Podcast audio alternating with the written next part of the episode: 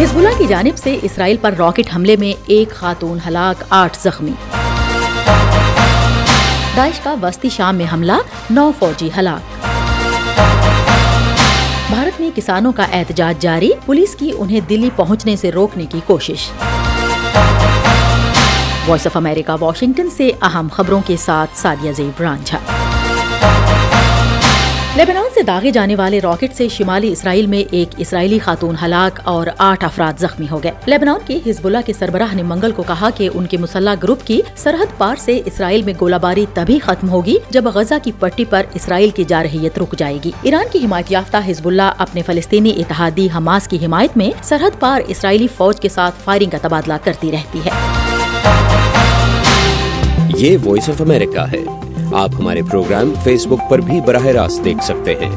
پتا ہے Facebook dot com slash V O A Urdu برطانیہ میں قائم Syrian Observatory for Human Rights group کے مطابق داعش کے جنگجوؤں نے اس ہفتے وسطی شام میں فوجی بیرکوں پر حملہ کیا جس میں نو فوجی ہلاک ہو گئے۔ تاہم، شامی فوج اور حکام نے اس حملے کی تصدیق نہیں کی ہے۔ داعش نے السخنا قصبے کے قریب پیر کو ہونے والے حملے کی ذمہ داری قبول کرتے ہوئے کہا کہ اس کے جنگجوؤں نے فرار ہونے والے فوجیوں کے چھوڑے گئے ہتھیاروں کو قبضے میں لے لیا اور بیرکوں کو آگ لگا دی۔ یہ حملہ مشرقی شام کے صحرا میں شدت پسندوں اور شامی فوج کے درمیان شدید جھڑپوں کا تازہ ترین واقعہ تھا، جسے ایران کی حمایت یافتہ ملیشیاؤں کی حمایت حاصل ہے۔ برطانیہ میں قائم Syrian Observatory for Human Rights کا کہنا ہے کہ آئی ایس نے اس سال اب تک وہاں اکتالیس حملے کیے ہیں۔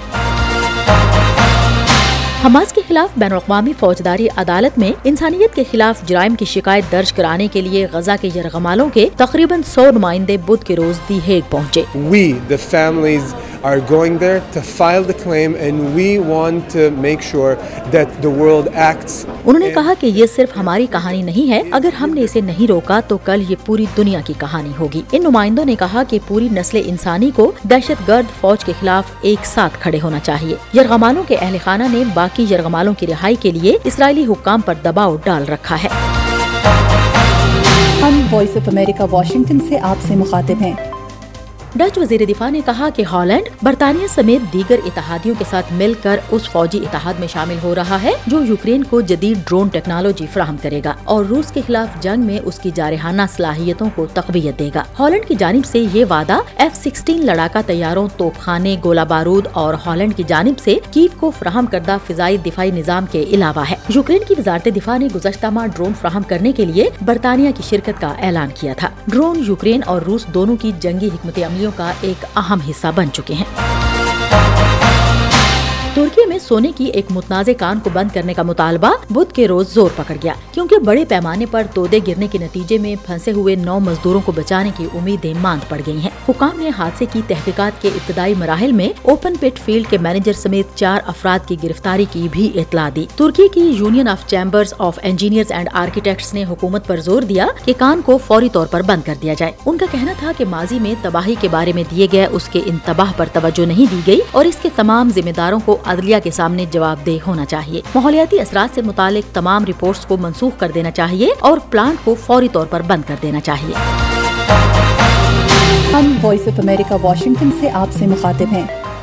اور بھارتی سیکیورٹی فورسز نے بدھ کو دوسرے روز بھی احتجاج کرنے والے کسانوں کو دلی کی جانب مارچ کرنے سے روکنے کے لیے آنسو گیس کا استعمال کیا۔ پولیس مظاہرین کو پنجاب اور ہریانہ کی سرحد شمبھو بارڈر پر روکنے کی کوشش کر رہی ہے جو دلی سے تقریباً دو سو کلومیٹر دور ہے۔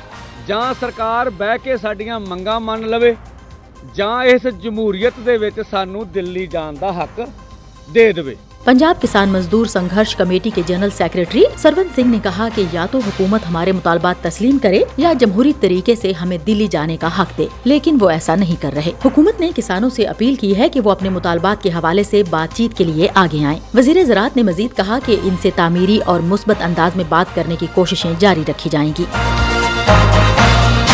مزید خبروں اور اپڈیٹس کے لیے وزٹ کیجیے ہمارے social media handles V O A Urdu اور ہماری website Urdu V O A dot com Voice of America Washington کی اردو سروس سے خبروں کا یہ بلٹن اب ختم ہوتا ہے۔ سادیہ سے برانجھا اور ایڈیٹر بہجت جلانی کو اجازت دیجیے۔